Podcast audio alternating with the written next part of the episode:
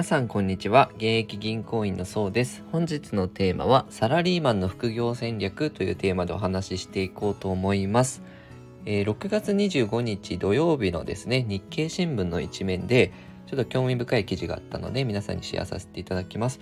えー、厚生労働省がですねあの副業や兼業について定めた指針っていうのを7月に改定するよっていう発表があったんですね。で改定がどんな内容だったかっていうと、まあ、企業にですね副業を認める条件どういう時に副業を認めますよっていう条件を公開するように要請したんですね。例えばこうホームページとか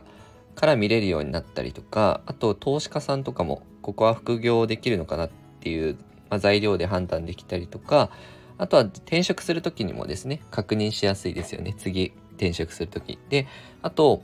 副業を禁止する場合、副業うちはダメなんですと禁止する場合はその理由も含めてちゃんと開示してねっていう。なので、まあ、企業からしたらちょっと理由まで話さなきゃいけないってなると、ちょっとやりづらくなるというか、まあ、若干私は副業を解禁する企業増えていくんじゃないかなって、あの、効果もね、ある程度あるんじゃないかなとは思ってるんですけど、で、背景にはなんで、えー、国の方はね、こんなことをするのかなって考えた時に、まあ、背景は物価高にあるのかなって思ってます。で私たちがねあの買い物する時に関係するこう消費者物価っていうのも、まあ、ここ最近2%超えてきたんですね。まあ、背景には円安だったりとかあとは資源高っていうのもあるんですけどもし1ドルが140円とかなっちゃうと、えー、消費者物価もね3%超えてくるんじゃないかなっていう見込みなんですよね。そうなってくるとまあ一方であの賃金が増えていればね、2%増えてればいいんですけど、まあ、そういう、そこまで、あの、日本の場合ね、急激に増えていなくって、えっ、と、OECD のね、調査によると、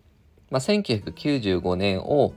100として、賃金って日本ってずっと横ばいなんですよね。で、ここ最近は、まあ、コロナもあって、ボーナスがなくなっちゃったりとか、減ら、ボーナスの金額減っちゃったりとか、残業ができなくなったりとか、で、むしろ下がってるんですね。日本人の賃金って。一方でアメリカの賃金っては1995年からずっと右肩上がりなのでまだねあの2%物価上がったとしても大丈夫なんですけど日本人の場合は給料は上がらないのに物価が上がってくるってなると私たちが使えるお金って本当に少なくなってしまうので、まあ、これは結構国としても問題というか課題かなっていうふうに私も感じ感じるんですよね。で、個人的にも私もあのコロナであのボーナスがゼロになって残業もできなくなった時期があったんですね。2020年とか。で、その時にちょっとやばいなと思って、まあ、副業について調べるようになって、副業を何かできないかなっていうふうに、まあ、うちは幸い禁止されてたのが解禁になったので、あの、副業をいろいろ調べてたんですけど、で、実際にいろいろスタートしてみて、まあ、自分の中でね、副業、どんな副業をやるかなっていう壁があると思うんですね。自分にはどんな副業ができるかなっていうので、解禁にはなったけど、迷う方って多いのかなと思ったんですね。で、その方に参考になればと思って、で自分はどんな、まあ、基準で副業を選んだかっていうと、2つの基準を、まあこう、基準があった方が考えやすいかなと思ったので、2つの基準を考えたんですけど、まず1つが手間がかからないこと。これはね、あの、なぜかっていうと、副業って、まあ、すぐ成果出るもんじゃないかなと思ってるんですね。今までこう実績積んでない人が急に成果上がるかっていうと、なかなか信用とかもないですし、まあ、続けることって大事なのかなと。なので、自分がやってて、手間がかからない。これなら、あまり負担ないなっていう副業にしようって思ったのと、あとはコスコストがね、少なくて済むこと。次の基準がコストが少なくて済むことなんですけど、まあ、無料で、できれば無料でできる。今ある、えー、資源というかリソースでできる副業ないかなっていうふうに探したんですね。